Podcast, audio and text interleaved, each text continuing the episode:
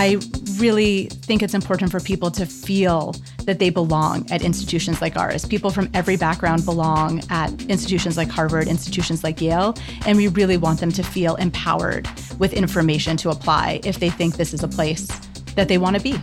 And it can make a big difference to meet someone, whether it's over Zoom or in person, or even them listening to a podcast, to to encourage them to put their hat in the ring.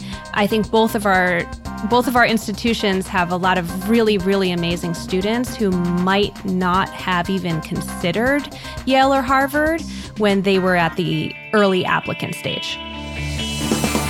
Welcome to the award winning podcast, Lawyer to Lawyer, with J. Craig Williams, bringing you the latest legal news and observations with the leading experts in the legal profession. You're listening to Legal Talk Network. Welcome to Lawyer to Lawyer on the Legal Talk Network. I'm Craig Williams, coming to you from Southern California. I write a legal blog named May It Please the Court. Have two books out titled How to Get Sued and The Sled. Today, we're releasing something a little bit different on Lawyer to Lawyer. While we will continue our regular practice of providing high quality commentary on the biggest subjects in the law today, every other episode for the next few months will be running a series we call The Life of a Lawyer, start to finish. This series will explore the experience of becoming and being an attorney from applying to law schools through retirement and pretty much everything in between. We're excited to use the series to offer some great advice for lawyers at all stages of their careers. So let's get to it. In our first episode of this new series, we'll start logically enough with how to get into law school. We'll specifically cover the admissions process, standing out in the crowd, and preparing for your first year. And to do that, we're joined by Miriam Ingber. She is the Dean of Admissions and Financial Aid at Yale Law School, and Kristi Jobson. She is also a Dean of Admissions, but she also the Chief Admissions Officer at Harvard Law School. Miriam and Kristi also host the highly acclaimed and uh, highly recommended Navigating Law School Admissions podcast, where they share candid, accurate, and straightforward advice about law school admissions. Welcome to our show, Miriam and Kristi. Thanks for having us. Yeah, we're both so excited to be here. Well, I'm really excited to be here, and uh, I've listened to a number of your podcasts, and I'm going to play a game like you do in the beginning of your podcasts with you. um, kind of warned you a little bit ahead of time, but here it is from the U.S. News and World Report: Difficulty of 2022 law admissions cycle. They said last year a certain number of people applied to law school for the 2021 enrollment year, which was 13% higher than the year before. How many people do you think that is? How many applicants overall for law school in 2021? I'm going to let Kristi go first. Sure. To kind of anchor me, and I still think she's going to win. I'm going to guess 67,000. Ooh, this we should play a game like you know, The Price is Right, and uh, like who gets it closest? Miriam. Who gets the closest? Yeah, I'm gonna go higher. I'm gonna go. I'm actually gonna go way higher. I'm gonna go ninety-three thousand. Well, according to U.S. News and World Report, it was seventy-one thousand. So, ah, oh, Kristi, I knew Kristi she'd beat me. that one. All right, the well, price the- is right. Here's the second question. According to the American Bar Association, in the last 22 years, the peak was 100,000 applicants. When did that happen? What year? So since 2000, I'm gonna say two, 2010. Kristi? My guess is 2011. It's 2004. Whoa. See, Were we before our time. Yeah, Well, way yeah, before we were bit, babies then. 2004. Mhm. Now, the, lo- the lowest in the last 22 years was 55,000 applicants. And what year did that happen? I've got this one, 2015. I'm going 2000 and s- yeah, I'll go 2014. I'll Kristi goes two for two. She nailed Because it. I know, I know she's so good at games. See, now I you, just want to say I applied to, well, no, I applied to law school 2001. I graduated in 04. I wanted to give myself props for getting in in a competitive year, and I can't even do that. Well, it was a competitive year, 2004, 100,000 people. Wow. It's a lot. That's a Miriam, lot of I essays. thought you were going to call a friend. I know. I did say beforehand, I, I- the person who would be best at this game is my assistant dean, Craig Janacek. So shout out to Craig. He would know all this off the There top of his head. Well, let's start at the beginning in this interview. How'd the two of you meet? How'd you get into podcasting? So we both started in our roles the exact same summer. It was summer 2018. And we met in New York City at the New York Bar Association at an event for prospective students. So we were each at our respective tables handing out brochures. and um, I was aware that Miriam was the new dean. We were the two new kids on the block. A That's lot right. of people in our industry have been doing this for many, many years, um, including a lot of people that the two of us go to for advice and counsel. And uh, we were the new kids. So we introduced ourselves, we got talking, and then we've been friendly ever since. Yeah. I remember a dinner in New Haven at Bar too, actually. That was like maybe our second hangout. That's right. So we went to uh, a couple of folks on my team went to New Haven for a software training for That's a right. software group that's based in New Haven, and so we invited the Yale team out to dinner, and we had some pizza with mashed potatoes on top. Yes, mashed potatoes and bacon. It was delicious. That's an odd pizza. It's a delicious odd pizza. It's really good. it's really good. if you're ever in New Haven. So, what was it that got the two of you into podcasting? How did you get together and get this amazing podcast to guide students on how to get into law school? I guess I can take that one. So I remember that too. We were on the phone complaining. That's one of our favorite things to do together is fetch. we're, we're good fetching buddies. And we were, it was the summer of 2020. So it was right after the pandemic hit. And we were bemoaning like what's going to happen with recruiting. Are we going to be able to go on the road this fall? How are we going to talk to applicants? Are we going to do a, a million webinars? What, the, what is that going to look like? And one of us, I don't remember who, said, maybe we could just do a podcast this summer. And that was kind of it. And then we started desperately scrambling, and Christy researched microphones, and I reached out to the Yale Broadcast Studio, and we kind of just did it from there. And we got really, you know, some really nice feedback from our, our applicants and our admits that it was helpful to them. And, and that was sort of our whole purpose was to really make that information accessible to everyone. Kristi, what's your thought? I mean, how what drew you into podcasting? So I love She wanted the, idea- fame. That Yes, was it. I'm Kristi it just wants to be famous. Celebrity podcasters, here they She are. lists celebrity dumb. Hollywood Walk of Fame is next.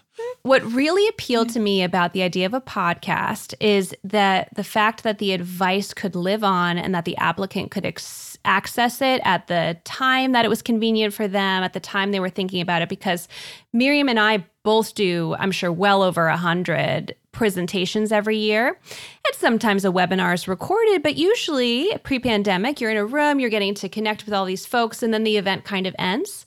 And hopefully the advice lives beyond you for the individuals that were there, but you're not necessarily reaching everyone long term. So I loved the idea of creating some static content.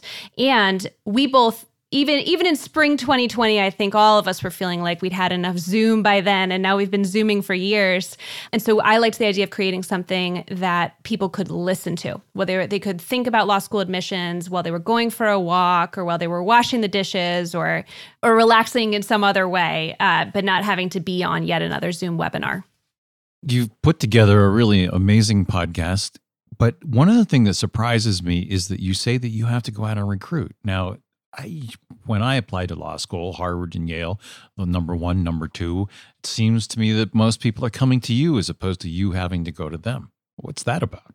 I'm going to push back on that quite a lot. I think we find, certainly at Yale, that the big thing we struggle with is people self selecting out.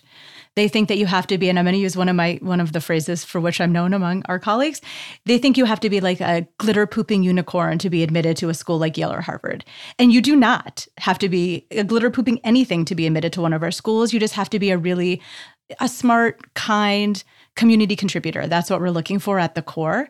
You know, really nice people who we think are going to come to our school, contribute here, and go off and have like interesting, fun careers afterwards. And people get really freaked out, I think, almost by the rankings, which are, you know, as a Canadian, I have very mixed feelings about. And I really think it's important for people to feel that they belong at institutions like ours. People from every background belong at institutions like Harvard, institutions like Yale. And we really want them to feel empowered with information to apply if they think this is a place that they want to be. And it can make a big difference to meet someone, whether it's over Zoom or in person, or even them listening to a podcast, to to encourage them to put their hat in the ring. I think both of our both of our institutions have a lot of really, really amazing students who might not have even considered Yale or Harvard when they were at the early applicant stage. Every year, we admit people who say, if I hadn't been at that event, if I hadn't listened to the podcast, if I hadn't talked to one of your current students, I would not have applied.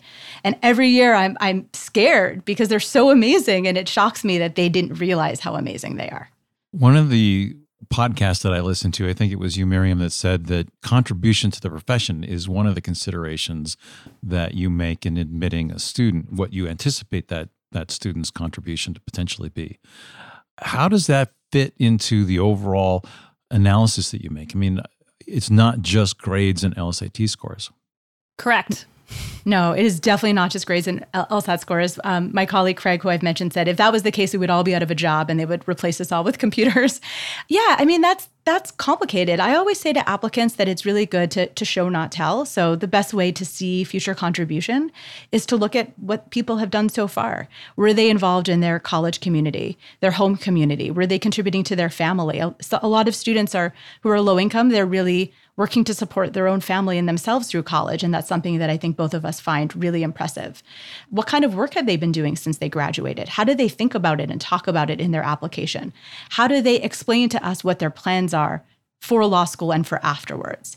And I also just want to shout out that there's lots of ways to contribute with a law degree. I have people from my class who founded nonprofits, who are journalists, who are doing all sorts of things where their law degree really helps them. But we're not just looking for people who are going to be traditional lawyers. Lots of people are traditional lawyers, and that's amazing too, but it's not the only way to contribute to the world with a law degree. No, it's not. As a matter of fact, uh, oddly enough, my roommate in law school merely came to law school to get the, the ticket and then moved back to Washington, D.C., and has remained a political consultant. He came because he needed to have the ticket to be able to relate to uh, people that are running for office. Uh, my other roommate in law school was uh, a member of the Judge Advocate General Corps, the JAG Corps in the Army for uh, many, many years. So it's the paths are varied and, and myriad. One of the things that you make, I guess, to some degree, objective decisions about subjective data or subjective decisions about objective data. I mean, you the the files that you get and that you talk about have numbers in them and they also have feelings in them. How do you how do you marry the number side of what you're looking at to the the personal side? Kristi? It starts by really grounding yourself in what you're looking for and what your goals are in not only reading the file, but crafting a class overall. So the numbers are helpful to admissions officers in thinking about a candidate's academic potential, but they certainly don't tell the full story. And I think anyone on either of our admissions teams or most any admissions office in the country would tell you that there's a lot of high GPAs out there that look amazing on the cover sheet, maybe. And then as you start digging into the coursework, it all starts to look a little less impressive. Conversely, there's individuals who attend institutions, the military academies come to mind, Craig, um, but but many others, or who are majoring in subjects that are known for really really strict curves, who might have a lower cumulative GPA in terms of an LSAC calculation or a, sort of where they would fall on a U.S. News quartile, but the body of their coursework is so impressive that their academic potential is really clear. You mean those physics and organic chemistry classes I took mattered? Yeah, absolutely, sir. we validate that for you. Absolutely. Oh, at the and time. again, it's this is what also plays into the idea of crafting a class, thinking about contribution to the profession. It's really important that the profession has individuals with a science background. So when I was clerking in the District of Massachusetts, we have a ton of science-based ca- cases just because there's a lot of biotech companies in Massachusetts. My co-clerk was a chemistry major in undergrad, and boy, was that helpful when some of those patent cases came in and the like. Well, you can't um, get admitted to the patent office without uh, having a scientific or engineering style background.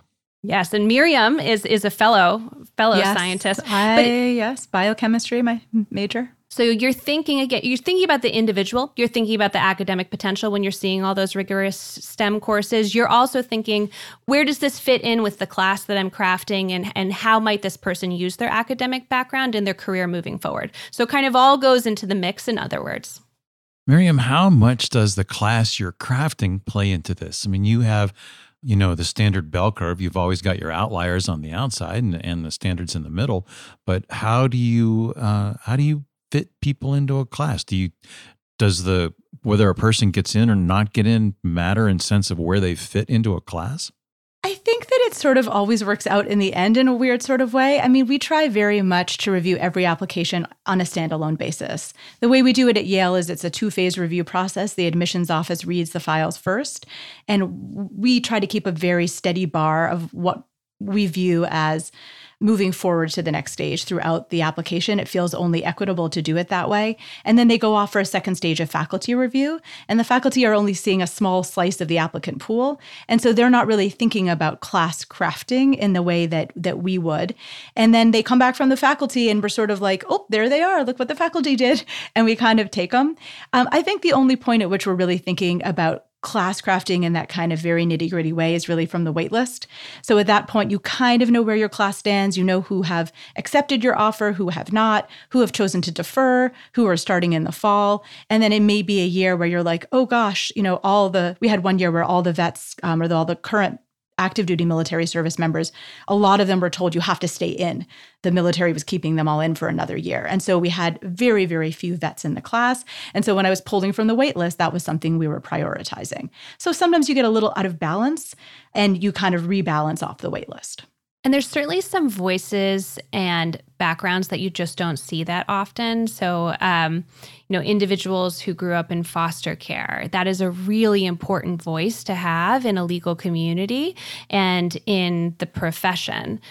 That's not something I at least see very often yeah. in my applicant pool. So you you think about that crafting of the class and, and sort of not just in that individual class that's matriculating that fall, but ensuring that there's a whole variety of perspectives represented in the school.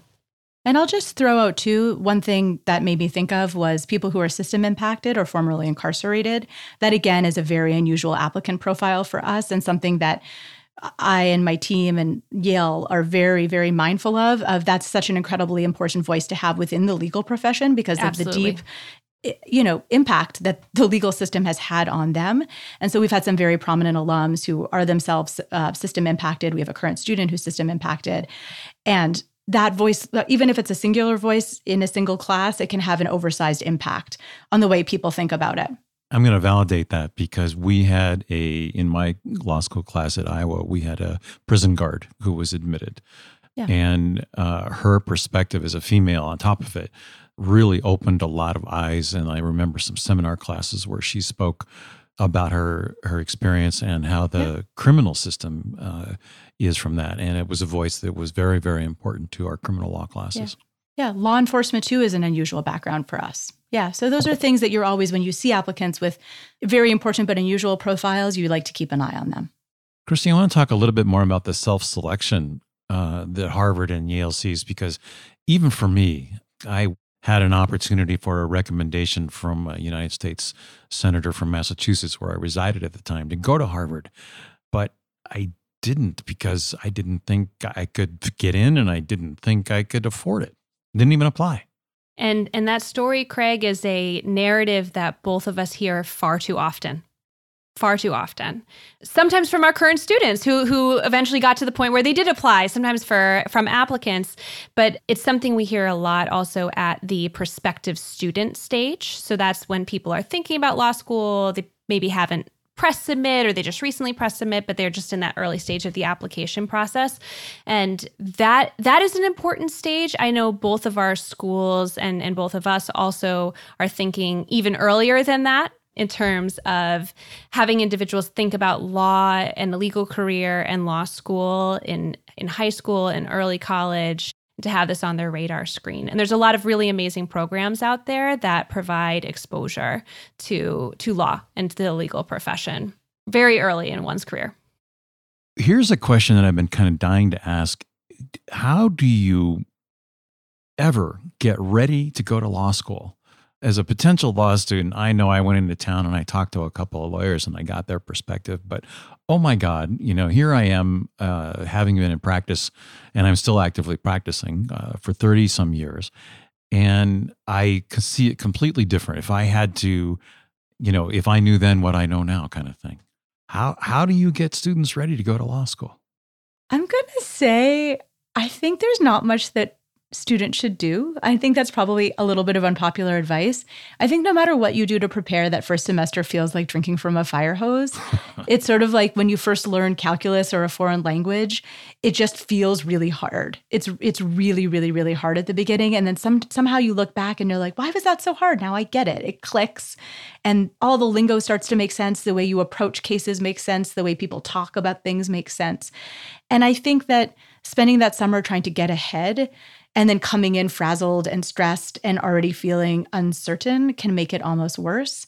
I think talking to people if you happen to know them who are lawyers can be can be positive. Not everyone has that kind of access and it can widen the gap between people who are from um, you know more privileged backgrounds more access heavy backgrounds uh, and those without that. But i think also just really accepting that it's going to be hard and really sort of preparing yourself mentally that this is going to be tough and that's okay. It's tough for everybody uh, is is the best thing you can do. So I'll, i usually give my incoming 1Ls three pieces of advice for their summer before 1L year. So number one, drink lots of pina coladas. oh, number one, um, I do think it's helpful to just get a lot of personal admin out of the way that summer before, you know, go to the dentist, go to the eye doctor, a couple of things so that yeah, so that when you're in that 1L fall, you can kind of just focus and you don't run out of contacts right before Thanksgiving break and the like. So I usually give that piece of advice. The second piece of advice I give is to spend lots of time with your friends and your family just really enjoy that time um, and stay rooted in those relationships. And then the third piece of advice I give, and it's going to sound a little corny, Craig, but I advise them to take a you know post-it note or a piece of paper or a journal and write down for themselves why they are going to law school, and then put it somewhere in their new apartment in Cambridge, Massachusetts, or Somerville, Massachusetts, and have it there so that's a little bit of a north star so that when they have that moment that we all have, October of 1L fall, where you're up reading torts at 9 p.m. and you're thinking, why am I doing this? You and what is back- a tort? Because who? What is a tort? I still don't know. Still ask that question. Yeah, we all still ask that question. Yeah, it's not a delicious dessert. That's one thing Sad. I learned. um, but that when you have that moment, you can ground, bring yourself back to what drew you to law school in the first place. And I think if you do those three things during your summer, you're in great shape. And the other thing I think I love the post it note idea, it is a little cheesy, but I love it anyways, is that I think it's very easy when you're a law student to get sucked into other people's dreams. That's what I, I, find with my students. They're all so ambitious and so smart and so amazing.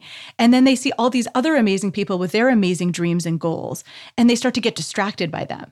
And I always say to them, but why did you want to be here? Did you want to go and be a partner at a big law firm? No, you didn't. You wanted to be a public defender. Don't don't get sucked into going to work for a law firm. That wasn't your dream, that's someone else's dream. And so it's all and it's okay for your dreams to change too. That's very possible, but to really constantly reevaluate, why am I here? Why did I come in the first place? Am I still on that path? If my path changes, is it because it changed or because I got distracted? And I think having that that physical reminder of why you're here in the first place is so important, whether it's mental or it's a post-it. Well, I hate to interrupt this discussion, but let's take a moment and hear a quick word from our sponsor. We'll be right back. Learn by doing with Practicing Law Institute's award winning on demand interactive programs. Developed by experts in learning design, these immersive programs incorporate the latest in research based instructional design and technology, allowing you to try out concepts, challenge yourself, and grow your skills using real world scenarios. With programs focusing on professional development, client facing skills, and law practice management, you can earn CLE while you learn. Launch now at pli.edu/interactive or download PLI's mobile app.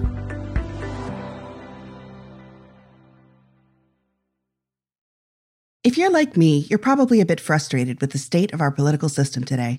Democracy Decoded, a podcast by Campaign Legal Center, examines our government and discusses innovative ideas that could lead to a stronger, more transparent, accountable, and inclusive democracy. Listen at democracydecoded.org to their new season, which takes a deep dive into democracy at the state and local level by highlighting different ways to ensure that every voter's voice is heard.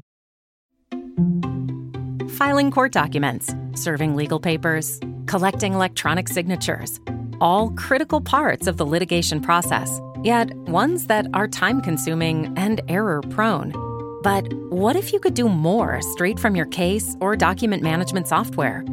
InfoTrack automates data entry, document selection, tracking, and information syncing across all these core tasks and more by integrating with your core systems like Clio, Smokeball, Leap, MyCase, and others. Spend more time on substantive legal work and less time on busy work. Learn how simple it can be at infotrack.com slash simple.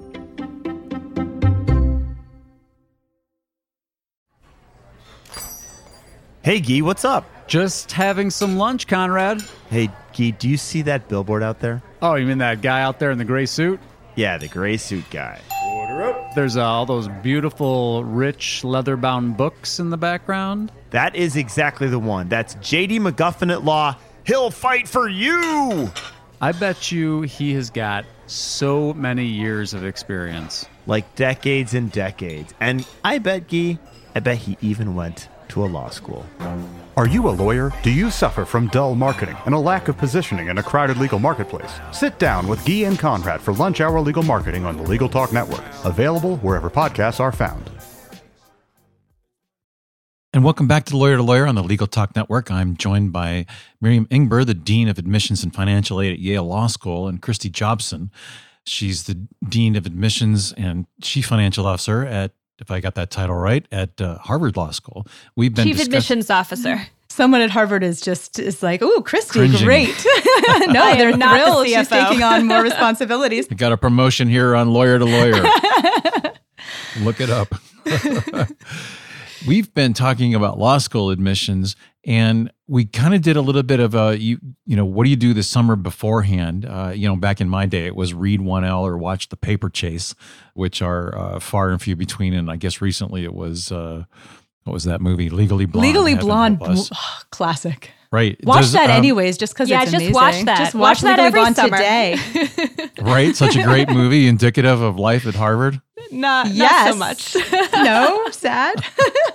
I wish. so, when you do look at a uh, a law student's uh, file, what is it that jumps off the page for you? What what are in fact here? Let's play this game. We were going to do this right after the break. We played a little bit of a game beforehand. What are your favorite fun facts from uh, this last year's uh, uh, admissions class, Miriam? Mine, this is this is my favorite maybe of my three years so far, is that I have a rabbi, a pastor, and a priest at Yale Law School, which should should be a joke, but it's not. And I think that was super, super cool. And they're all amazing, amazing individuals with super interesting backgrounds.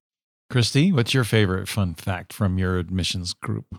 So, the current 2L class at HLS, the class of 2023, had a relatively large, we had about half a dozen students who grew up on ranches. They grew up in ranching families in Wyoming and Colorado and, and the Midwest. And they all found each other uh, I played a little bit of part in kind of making sure they were all connected to each other, but they all found each other. And it's fascinating because some of them want to, some of them have more of an environmental law lens. Some of them are interested in international trade. Some of them are interested in labor law, but in some, in, in very different ways, their different career paths all come back to that shared experience. It to me is always an amazing thing to listen to the variety of jobs that lawyers have over time and throughout their career. You know, I know there's a there's a track to become a judge, there's a track to become a professor. You've both been in some level of private practice. How do you educate students on, you know, if you want to become this, these are the things you have to do to do it? Miriam, you were on the some of the law journals and some of the uh, articles editors at, at school. Yeah. Our current dean, um, Heather Gerken, I think she says it really nicely. She says it's a thinking degree. And so it can really train you, I think, for an incredible variety of careers. And, you know, we have a super cool new leadership program. So I, I think law school is it it's both a professional degree in that I think it does train you really well for a specific profession, but it also is at its core training you in how to think and how to approach issues and how to break them down and then how to uh, think of answers and options. And I think there's so many different careers. And one that popped to mind was journalism. I have two, you know, quite prominent journalists from my law school class. And I think it makes perfect sense as to why you would become a journalist with a law degree because so many of the skills are overlapping. And I I, I think that's really lovely. We had an opportunity at Iowa while I was attending law school to attend the Iowa writing program. Oh, that's to imp- amazing. to improve our writing skills and to work with journalists. And that was uh, an absolutely amazing experience. I'd learned how important writing is for anything you do in the law.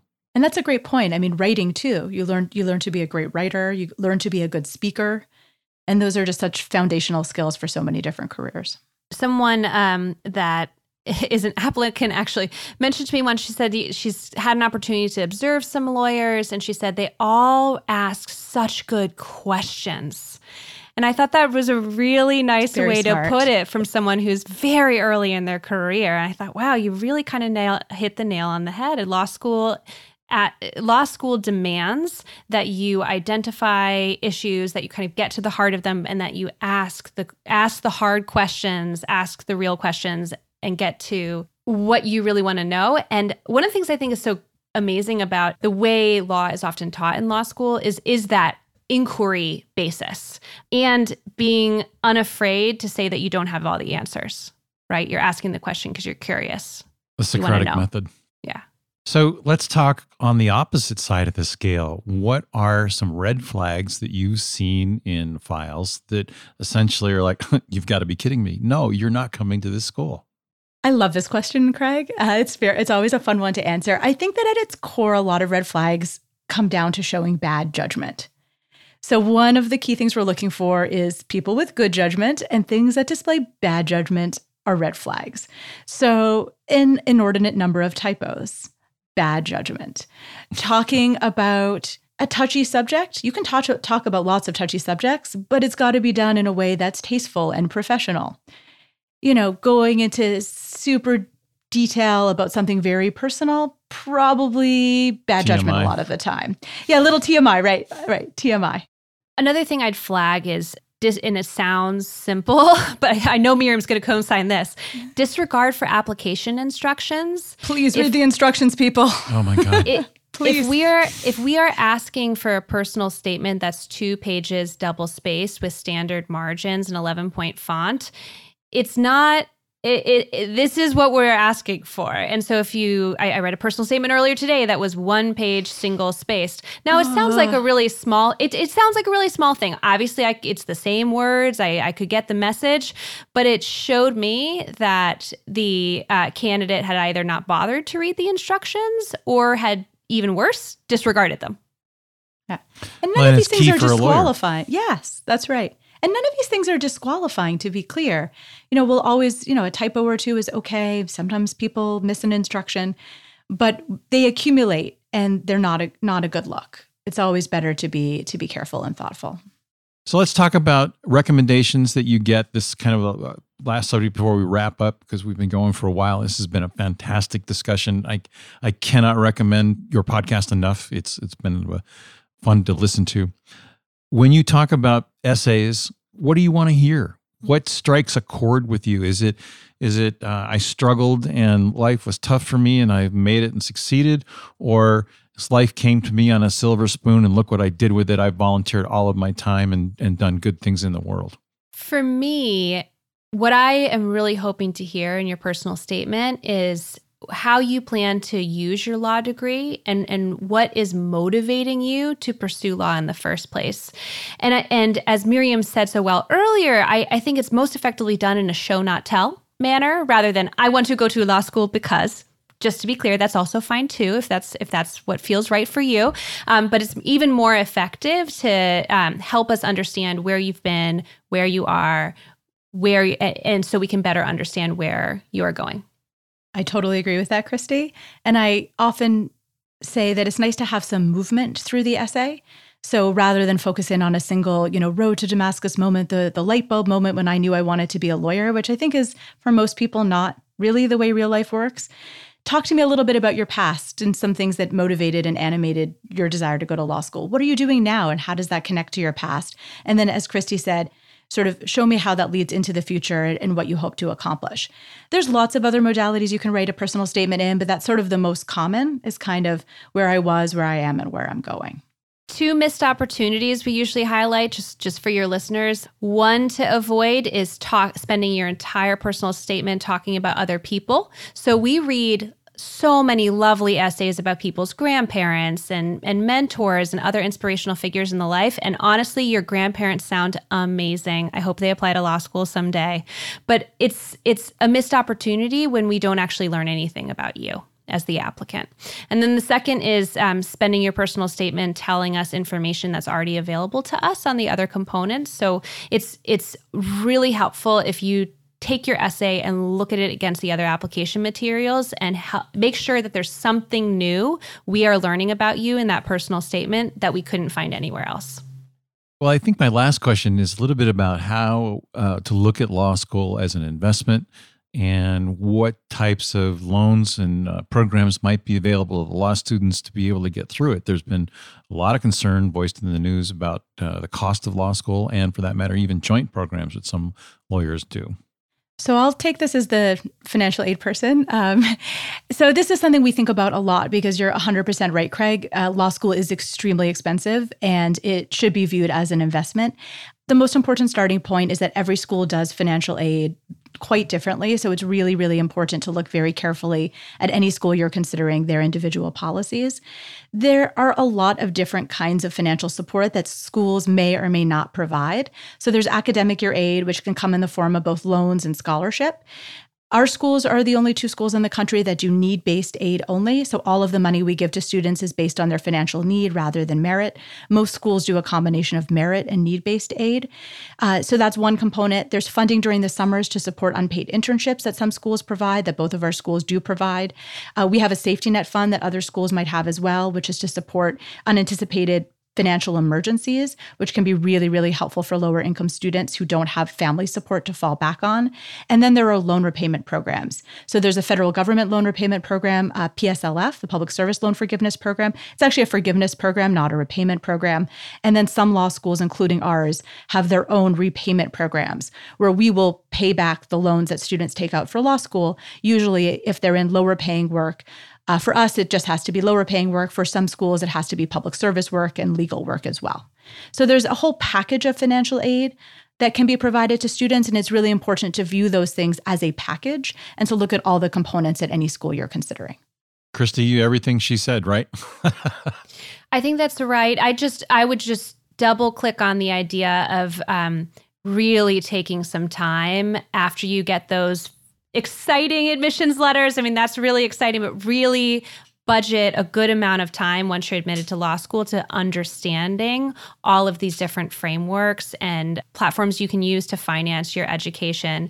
Because one one thing I think we both see is uh, sometimes applicants get swept away in the excitement of, of getting admitted to law school and scramble at the end um, to put together the financing for it. And I would just say, like, ask questions. I always tell admitted Absolutely. students that financial aid is a conversation. It's not, we're not dictating from on high, this is what you're getting. I really, really encourage students to ask questions to the financial aid office.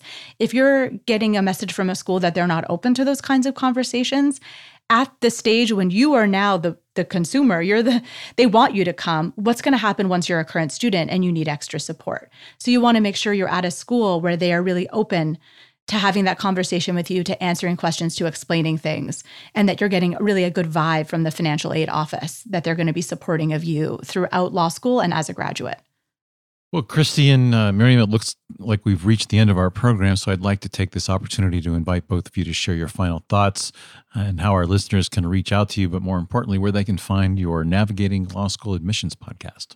Thank you so much for having us. Our podcast is available on Apple, Stitcher, SoundCloud, Spotify, and really any platform that you can use. Um, it's called Navigating Law School Admissions with Miriam and Kristi, and there's two seasons out now. You can get in touch with us by emailing Miriam and Kristi at gmail.com. And we also have a website for our podcast that's easily accessible if you um, if you Google it, and we can provide it to you, Craig, for the show notes. Wonderful. Thank you very much. Miriam, you would you like to add anything?